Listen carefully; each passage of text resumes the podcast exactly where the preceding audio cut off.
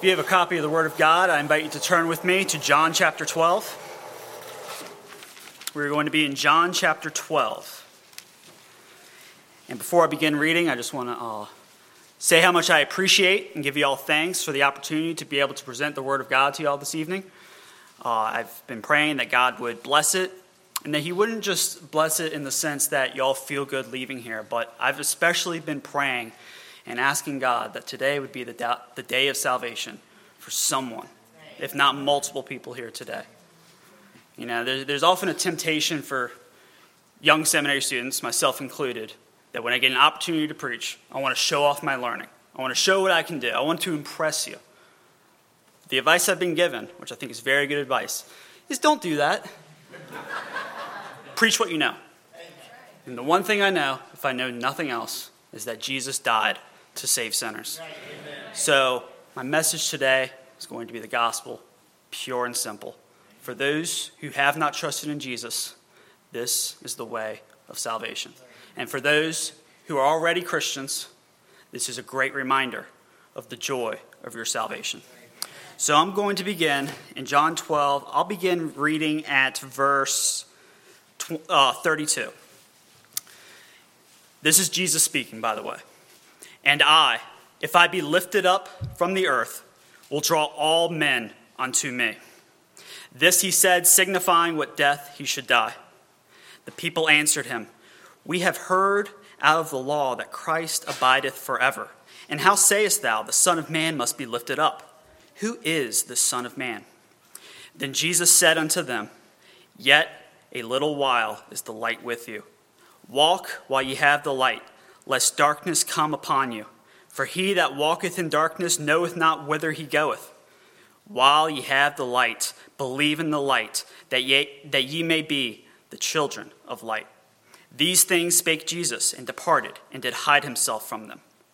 But though he had done so many miracles before them, yet they believed not on him, that the saying of Isaiah the prophet might be fulfilled, which he spake Lord, who hath believed our report, and to whom hath the, hath the arm of the Lord been revealed? Therefore they could not believe, because that Isaiah said again, He hath blinded their eyes and hardened their heart, that they should not see with their eyes, nor understand with their heart, and be converted, and I should heal them. These things said Isaiah when he saw his glory and spake of him. Nevertheless, among the chief rulers also many believed on him. But because of the Pharisees, they did not confess him, lest they should be put out of the synagogue. For they loved the praise of men more than the praise of God. Well, amen. Let's bow one more time in prayer. Gracious Heavenly Father, Lord, we are desperate for you. We are desperate for you right here and right now. Lord, if the gospel go out today by the power of man, Lord, it will do nothing. Lord, we need your Holy Spirit to be here, to sanctify your word, and to break the hearts of those who are hard hearted. Lord, open their ears, open their eyes, and help them see that Jesus Christ is the way, the truth, and the life. Lord, we ask that your gospel will be glorified and that your name would be made great this evening. Lord, please be with me, be with us, and sanctify your truth. Your word is truth. In Jesus' name we pray. Amen. Amen.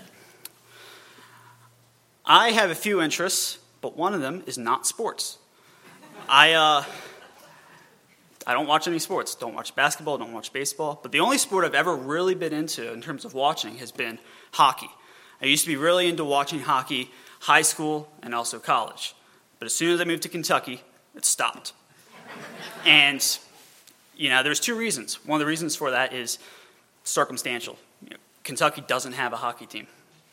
At least, you know, not NHL hockey, not professional hockey. I also didn't have access to cable television, and I wasn't willing to pay for ESPN or any of those subscription services. So I just stopped. It wasn't, you know, a conscious choice. It was just, ah, I can't watch it anymore, so I'll just stop. It was something I was really into. I watched every game, and then I didn't. The second reason was convictional. You know, I, I started having problems with my team. And the reason for that is because they got very political about things they had no business being political about.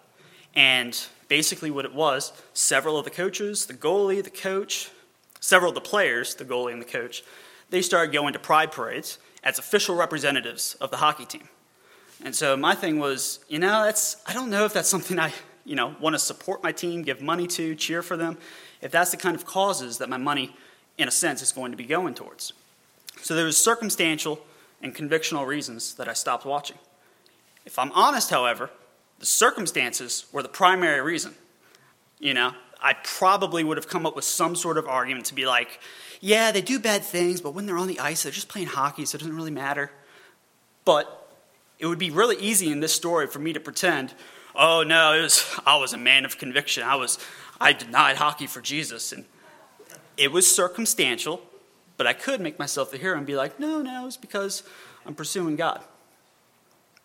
Some of you are here today, you're here in church for convictional reasons. You believe that Jesus Christ has risen from the dead, you want to hear his word, and you believe being here this evening is the best way to hallow the Lord's day. And there are other people here who are here for circumstantial reasons. Maybe your parents dragged you here, maybe all your friends are here and you want to have a good time. And then there's some of us who are dishonest about why we're here. It is circumstantial. And we've lied to ourselves and said it's for convictional reasons. And for those of us that that's the case with, we might not even realize it. And the reason for that is because some of us are walking in darkness. And Jesus says in this passage that he that walketh in darkness knows not whither he goes. Unbelief is a powerful force and we often lie to ourselves. There are many non Christians, many people who are not born again, who truly do think that they are born again. And if that is you, it's the same message for somebody who's honest about their sin. Believe in the Lord Jesus Christ. There's two things I want to talk about in our passage today. I want to talk about unbelief and true belief. When we examine unbelief, I want to look at its causes the way that unbelief is maintained, and its divine purpose. And second of all, when, I, when we look at belief, I want to look at the focal point of belief and the power of belief. So this is going to be a law and gospel sermon. So, first of all, unbelief. The great lamentation of the Holy Spirit in this passage is that men had exposure to Jesus Christ, and yet they did not believe on his name. And this was not a sort of innocent unbelief, such as those who perhaps have just never heard the name of Jesus. These people were well aware that he existed, they saw him do various miracles. This was not also the sort of unbelief that was maybe widespread and common in Israel at the time. Yes, we know that the Jews had the Old Testament, but like many today who call themselves Christian and maybe have a general understanding of certain Bible stories, yet there was still a general ignorance as to the substance of their religion. And it also didn't help that their religious professionals who were educating them at the time, the Pharisees, regularly missed central concepts of their own religion. And namely, that the Messiah, Jesus Christ, who was to come, needed to be followed in their heart. But consider what our Lord says in verse, 30 in verse 37. But though he had done so many miracles before them, yet they believed not in him. So the unbelief described here is not a plain thing. It's not an innocent thing. It's not a small thing. In fact, it would perhaps better to call it disbelief than unbelief. These men in this passage, they had dealings with our Lord. They saw him cure the lame, they saw him give sight to the blind, they saw him raise men from the dead. They observed these miracles in a most tangible way, and they disbelieved. And it was not merely his sovereign divine power over nature that they observed, but it was also they observed his ability to forgive sins. Remember that when Jesus did miracles, it wasn't for the sake of purely doing miracles, but he often gave an interpretation to his miracles. He would, for example, heal, heal the blind in order to show his ability to open spiritual eyes. So let's give an example of this principle. In Mark chapter 2, we have Jesus healing a lame man. And I'm going to go ahead and read the first 12 verses of Mark chapter 2. He, Jesus, entered into Capernaum after some days, and it was noise that he was in the house. And straightway many were gathered together, insomuch that there was no room to receive them. No, not so much as about the door, and he preached the word unto them. And they come unto him, bringing one sick of the palsy, which was borne of four. And when they could not come nigh unto him for the press, they uncovered the roof where he was. And when they had broken it up, they let down the bed wherein the sick of the palsy lay. When Jesus saw their faith, he said unto the sick of the palsy, Son, thy sins be forgiven thee. But there were certain of the scribes sitting there and reasoning in their hearts, Why doth this man thus speak blasphemies? Who can forgive sins but God only? And immediately, when Jesus perceived in his spirit that they so reasoned within themselves, he said unto them, Why reason ye these things in your hearts? Whether is it easier to say to the sick of the palsy, Thy sins be forgiven thee, or to say, Arise and take up thy bed and walk? But that ye may know that the Son of Man hath power on earth to forgive sins, he saith to the sick of the palsy, I say unto thee, Arise and take up thy bed and go thy way unto thine house. And immediately he arose, took up the bed, and went forth before them all. So they witnessed several things here. They, they witnessed, first of all, his power over nature. He cured this man. This man was able to take up his bed and walk. Second of all, they witnessed his ability to forgive sins as the Son of Man. And thirdly, and this is maybe less clear, less explicit from this passage, his absolutely impeccable character. Jesus Christ is the sinless Lamb of God. In all ways, he walked righteously, and he obeyed his Father's will and fulfilled the law perfectly in everything that he did. And even with all of this, our text still reads, Yet they believed not on him. So the question has to be answered why not? Why did they not believe in him? It's manifestly clear that lack of evidence was not the problem. If you have ever before heard the gospel and not believed, it is not because you have an intellectual problem. You have a heart problem. Something is not right between you and God. And maybe the problem today that's different from the problem back then is today we're largely a nation full of atheists, and we just presuppose that miracles can't happen. You know, we, we don't even evaluate that it's a possibility that maybe somebody got healed or God answered a prayer miracles can't happen. This was not a problem back then. This was not what was being challenged to Jesus back then. They, they didn't deny his miracles. They didn't say, well, Jesus didn't cure people, he didn't raise men from the dead. They couldn't deny that. They could only slander his character. They could only say things like, well, he's, he's uttering blasphemies, or he's casting out demons by the power of Satan. He commits blasphemy. You know, there's a lot of things they threw at him. And other people, they didn't even try to challenge him. They just, they just didn't care. You know, ah, this guy who does miracles. Or maybe they were even intrigued by his miracles, or perhaps they even sought healings of their own. But the thing that many were indifferent to was the purpose of his miracles, the thing that the miracles pointed to. It was Jesus' message that many did not care for. And yet, why the disbelief? So let's move on and examine the causes of unbelief. The Jewish audience of Jesus, upon hearing of the kingdom of heaven, they went from a state of sinful ignorance to a state of sinful rejection. And both states are bad, but the latter is far worse than the former. In the first state, that of sinful ignorance, the cause is original sin.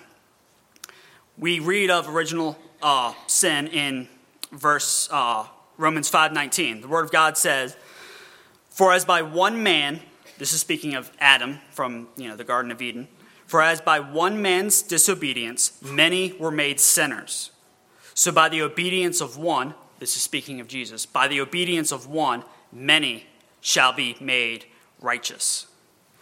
The Bible speaks when it speaks of natural man, that is the posterity of Adam, that we inherit not just a propensity to sin, a natural tendency to sin, but we also inherit Adam's guilt. And this is why the Bible, when speaking of natural man, it speaks of him as a child of wrath, conceived in sin. We are not born as a blank slate, but we are in dire need from the moment of conception, in need of a Savior. But when we consider the second state, that of sinful rejection, our trespasses are now magnified for you've evolved from a state of, you know, just living in sin and not knowing nothing about anything except for sin, to now you know something about the way of reconciliation, you know something about the path of peace, and you have rejected it.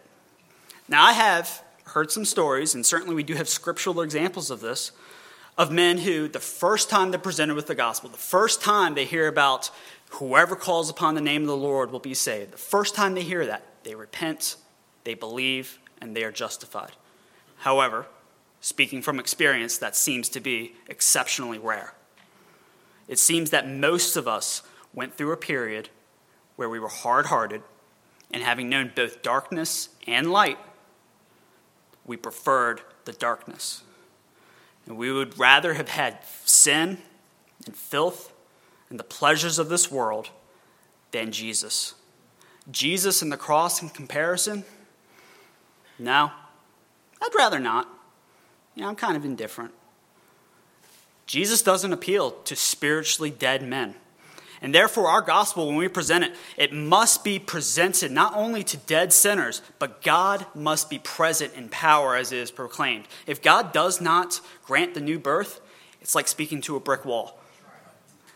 Jesus must grant the new birth, He must give us the gift of faith.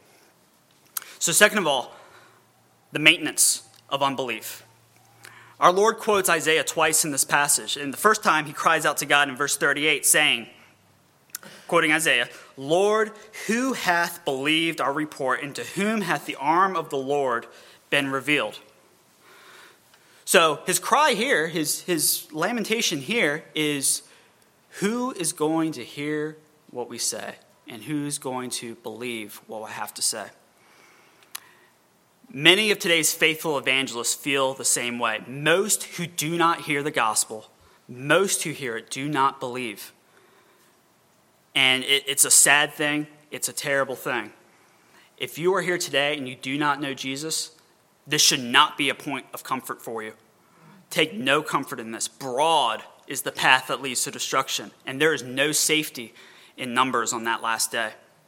Now, there are all sorts of reasons why you might delay or cast aside the day of your salvation. Our text mentions one reason in uh, verse 42. It's because some people were afraid of being put out of the synagogue. There are some churches that if somebody becomes a Christian, believes what the Bible says about the gospel, one of the first things they have to do is find a new church because the church they're in right now might not be preaching the truth. Now, I think I can say with a great level of confidence that that is not a problem for anybody here today. We preach the gospel regularly and faithfully. You have no fear of needing to be put out of this church because you come to Jesus. However, the second reason that is given is in verse 43. It says, For they loved the praise of men more than the praise of God. Is this second reason true for you? Is the second reason true? Are you too embarrassed by Jesus to own him? Is being a friend with the world worth being an enemy to God? I mean, this is no small thing. You might lose, by following Jesus, you might lose everything except Jesus. And he's worth it. But do you believe that? Do you believe that he is worth it? You know, we present the gospel over and over and over here, and I'm afraid that maybe perhaps the chief reason that some of us have not yet come to him is because you've become dull of hearing. When the blood of the Lamb is presented to you over and over and over again, and your repeated answers are something along the lines of, no, not yet. I just don't know if that's important to me right now. Do you not think this affects you? Do you not think that you are you know, not just facing greater condemnation on the last day by rejecting the Son, but do you not think that affects you right now? You know, it's, it's not just heaping up guilt, but your soul today is becoming harder and harder. And it's becoming more difficult to break you and to renew you to repentance the more times that you put off Jesus Christ. Your sin doesn't just have consequences when you die, but it affects your communion with God right now. And some of you are abiding in this darkness that Jesus speaks of. You are abiding in darkness because you have rejected him. And you don't know how dark of a house that you've made for yourself. you don't know. The text says that darkness knoweth not whither, whither he goes. And we don't understand how dark our dwelling is. You don't understand how dark it is. It's not, it's not because it's not dark, but it's because your eyes have adjusted to the darkness. The, and the darkness, the more times you delay Christ, it gets darker and darker. And your eyes keep adjusting and adjusting. And you keep telling yourself, it's not as bad as it is. It's not as bad as it is. If we could think of Jesus as the light switch of our soul, reach for him with faith, and he will illuminate every square inch of that darkness that you have accrued for yourself. Nothing will be left untouched by Jesus, who is the light of the world. He promises to expel that darkness. And he says, You can have that light. That light is available to you today. Only reach out to him in faith, trust in him, believe that he has the power over sin and death. But if you don't, if you don't, if you continue to delay him, you will eventually find yourself in a darkness where your eyes are fully adjusted and yet you cannot see. So think of maybe an unlit basement, there's no windows, and it's so pitch black dark that you can't see your hand in front of your face. Perhaps it gets to that point. And as you fumble in the darkness for that divine light switch, you find that he cannot be found. You find that it is too late. My friends, I don't want anyone here to end up in the outer darkness. How terrible is that place? Hell is a reality. And if we ignore the encroaching darkness, we will find ourselves in hell. But Jesus, the good news is He is here right now. He's available right now to ransom you from that abyss. But you have to reach out to Him in faith. He says, Yet a little while the light is with you. Not a lot longer, a little while. So there's a little longer. So there's a sense of urgency. Don't presume that you have time. There have been many who have landed in that outer darkness by saying, a little bit later, a little bit later. You don't have later. So take care of your soul today. Now, I want to talk about the divine purpose of unbelief. God desires that none should perish, but that all should repent. He desires that none would go to hell, but that all repent. Which is why I can freely proclaim the gospel that anybody who calls upon the name of the Lord Jesus will be saved. Yet the promise is this either way, whether you go to heaven when you die or if you go to hell when you die, God's going to be glorified. You're not hurting God, you are hurting your own eternal soul. And God will be glorified in the last day, either through the magn- uh, manifestation of his great love towards his saints or his great wrath towards those who have offended his righteousness. When our Lord quotes Isaiah the second time, he says in verse 40, He, being God, He hath blinded their eyes and hardened their heart, that they should not see with their eyes nor understand with their heart, and be converted, and I should heal them. Part of uh, Jesus' ministry, part of God's plan, is that some would be closed minded to the gospel. And this isn't to say that God at any moment in time was powerless to save, but rather is to say God's will is always done. God will save everyone he intends to save. Everyone. He has the power to open and close hearts, and he has the power to open and close eyes to his truth. He alone saves. So the question is do you plan to put God to the test? Do we plan to test that theory? Well, God, if, if you can save me, then I'll wait for you to save me. I'll wait for God to do it in His own timing. Well, if we've fallen into that error of saying, you know, I'm not going to take any responsibility, I'm going to, you know, if God wants to save me, He'll just save me, then you've fallen into the error of denying your responsibility to believe in Him. God says, believe in Him. That's an action that you have to perform. Or maybe we've gone the totally opposite direction and made it uh, a different error. You know, maybe you've denied and maybe you've uh, erred in saying, you know, maybe I'll repent later. You know, I'm, I'm, having a really good time in my current season of life. You know, maybe when I get a little bit older or things a little bit different, then I'll seek the Lord. I'll become more of a church person and a family man and stuff like that. Do you believe that you hold the keys to death and hell? Jesus says that of himself, that he alone holds the keys to death and Hades. When he calls you, that is when you can come. Call to him. He's calling you now. So come to him now. Ask him, plead before him in prayer to give you a new heart that causes you to love him. And come to him today. Okay, so now that we've covered the bad news, let's uh, carry on to the good news the nature of true belief. Uh, first of all, let's talk about its focus. We're given three exhortations in our text from the mouth of Jesus. Uh, first of all, believe in the light. Secondly, walk in the light. And third, be children of the light. So, first of all, believe in the light. Part of the message of biblical Christianity is that we must intellectually affirm certain truths about our faith.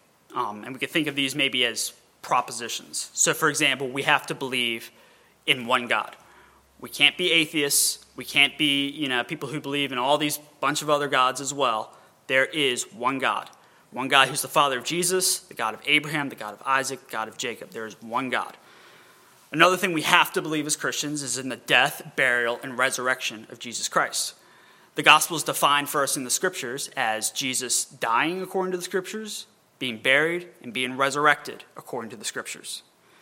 Another thing we have to believe as Christians is that salvation is by the grace of God through faith alone and not by works. However, the gospel is also very, very clear that following a checklist of orthodoxy is insufficient for salvation, even if you have the best theology in the world, even if you're you know, fully confessional Reformed Baptist. That's not enough. You have to throw yourself upon the mercy of Jesus Christ and trust in Him fully. The reason I bring this up is because there are some here who believe in Him but have yet to believe on Him.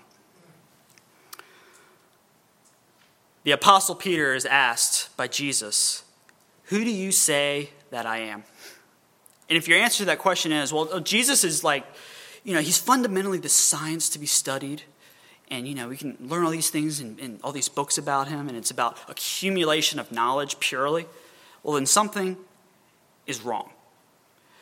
To believe on him is not simply to know of him, but to know him. To know him as a faithful friend, as precious Savior, as lover of my soul, as the one who meets with me in prayer. So, who is Jesus to you? Is he this is he more of an idea, a concept to be studied, or is he someone that you know on a very intimate level? Have you had personal dealings with him? I don't mean just from the pulpit or in family prayer time or stuff like that. I mean, have you secretly in your prayer closet, in your personal private devotional time, has He met with you? And has He comforted you? And has He reminded you of this great and glorious gospel? Secondly, we're told, walk in the light. Pastor Jim has been given several messages lately. You know, preaching out of Hebrews chapter 6, he's been given messages on the real danger of apostasy and falling away from Christian faith. And we have in Scripture both warnings and encouragements to stay on the straight and narrow path. In our passage, we have the positive, walk while you have the light, and the negative, lest darkness come upon you. Those of us who have been Christians for any considerable length of time can testify that, yes, there are some dark nights of the soul. And so Jesus presents two ideas here. First, I'm not saying this is the only reason that dark nights of the soul come, but one reason these might come is through spiritual neglect is through the neglect of the ordinary means of grace. We haven't been praying, we haven't had our Bibles open, we've been either drifting off during the sermons or maybe not attending. There's been no real struggle for holiness in our life. And the fact is, if you do nothing, you're not really doing nothing. You're actually drifting from the Lord. We need to be proactive in pursuing God and in not neglecting our salvation. Secondly, the second idea is this darkness, this spiritual darkness, can be cured by returning to Jesus again. And not only is the gospel offered, and not only are the arms of Jesus opened for non Christians, for sinners to enter, but they are especially open for his children. And he does not give you, fellow Christian, he does not give you his spirit only then to forsake his own gospel by denying your return because of your backsliding. Jesus does not change. His love does not grow cold just because you have. His love is fixed because God cannot deny himself. And if he has given you his spirit, and if he has sworn a covenant by his own name, sworn upon himself that he will never leave you and forsake you, then we ought to believe that. He commands you to believe that. He commands you to believe that he is that fountain by which we must be filled. He commands you to believe that he loves you. Not because that's a burdensome commandment, but because we are so sinful, we want to make the gospel complicated. We want to make it, you know, in some sense, we want to smuggle in our works somewhere along the process. But it always is as simple Jesus is enough. Just come back to Him. First time, one millionth time, come back to Him. Walk in the light. And thirdly, be children of the light. We ought to rejoice in our redemption. You know, I, I think we often do a lot of whipping of ourselves, especially as Reformed Christians. You know, we're always reminding ourselves that we're sinners undeserving of grace. Yeah, there's an element of truth to that, but that needs to be very quickly followed up. And I've been forgiven by Jesus Christ, and therefore I walk in the light, and I do so with joy and with boldness and confidence in my salvation. So rejoice in your salvation. Take full advantage of all the benefits procured by Jesus on that cross. Children of God, understand that God loves you as the Father loves his own Son because you are united to him by faith. If Jesus has made you a child of light, simply be. You know, we never have to tell a flower to act like a flower. You know, we, we never go into our garden and say, tomato plant, got to be a tomato plant today. You know, it's, it's, absurd. Or if we have a dog, we never have to tell him to be a, a dog. Now, we might say, you've been a bad dog, but we never question whether or not it's a dog. But we, are, we as Christians, we're unique in this matter. We have this unusual amnesia that we forget our identity. We are told, be children of the light because we are slow to remember and quick to forget. But God is not like that. God actually reminds us over and over of who we are in light of the gospel. And so, this command, be children of light, it's both natural, we do what we are, and it's needful because our spirit wars with our flesh. Now, I want to carry on to the power of belief. Now, considering the power of belief, I think we should first of all consider the power of belief as belief. So, biblically, faith and belief are the same words. Perhaps in English, faith has a religious connotation, but either way, belief is an act of the human will. And it can be influenced by a variety of factors, such as our reasons, uh, peer pressure, societal pressure, emotional uh, leanings. But whatever our reason for our belief is, people tend to be consistent with their beliefs, and their actions flow naturally from what they believe. So, for example, why, why do people wear a seatbelt? Well, one reason is I believe that if I get into an accident, a seatbelt might save my life. Therefore, I wear a seatbelt. Or I believe if I don't wear a seatbelt, I'm going to get I'm going to get a ticket. I'm going to get pulled over. So your actions flow from your beliefs. But belief or faith, being an act of the human will, even when you're right about something, it doesn't produce any sort of immediate effect on reality. Works always need to follow it. But if we consider belief not just as belief, but we consider belief in the object of Jesus Christ, we do see a difference. Belief and mere belief does do something if the object of our belief is Jesus Christ. We are promised in the scriptures an immediate effect of eternal life when we believe in Him. And that's not because belief is just a human work and we've done something to earn and contribute to our salvation. But belief, Jesus has promised to bless and to sanctify. And He has ordained that belief is the means by which we lay hold of His righteousness. So when He tells us, believe in the light, He's saying, have faith in the light, have faith in Him. And that is the gospel. It truly is that simple. The book of Romans tells us in chapter 10 if thou shalt confess with thy mouth the Lord Jesus, and shalt believe in thine heart that God raised him from the dead, thou shalt be saved. And the power of the power of belief is this. Jesus says that even faith the size of a mustard seed, that faith is enough to, to cleanse us of all filth, all uncleanness, to blot out our transgressions as far as the east is from the west, and that that sin we can think of as having the power to move mountains.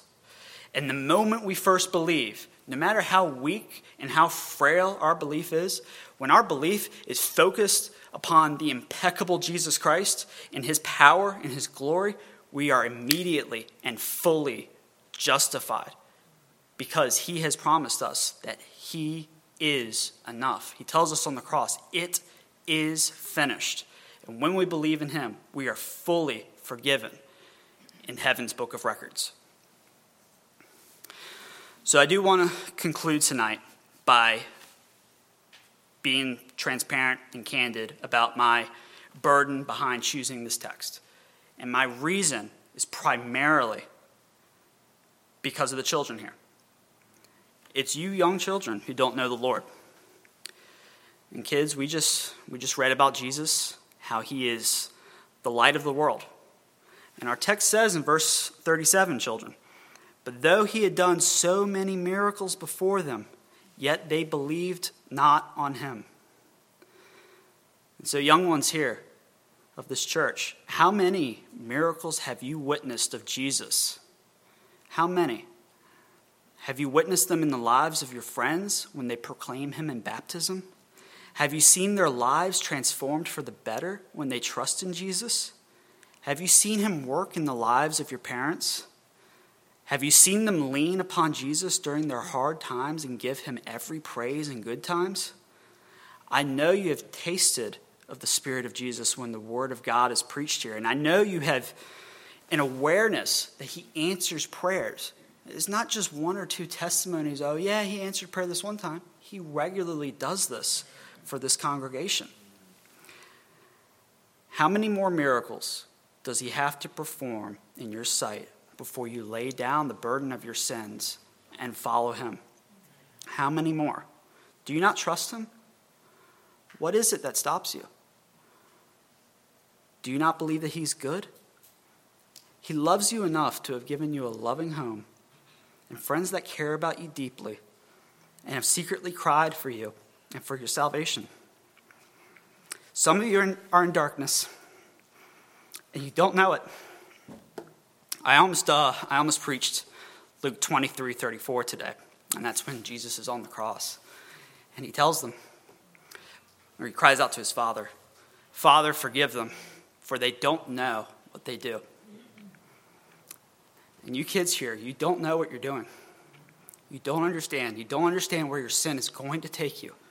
You don't understand where it's already taken you and you need the blood of Jesus to cleanse you. You don't know. Don't neglect him. Do not end up in hell. Jesus is the good shepherd, and the radiance of his goodness is brighter than that of a thousand suns. We need to return to him in faith. He's given us every good and perfect gift under the sun.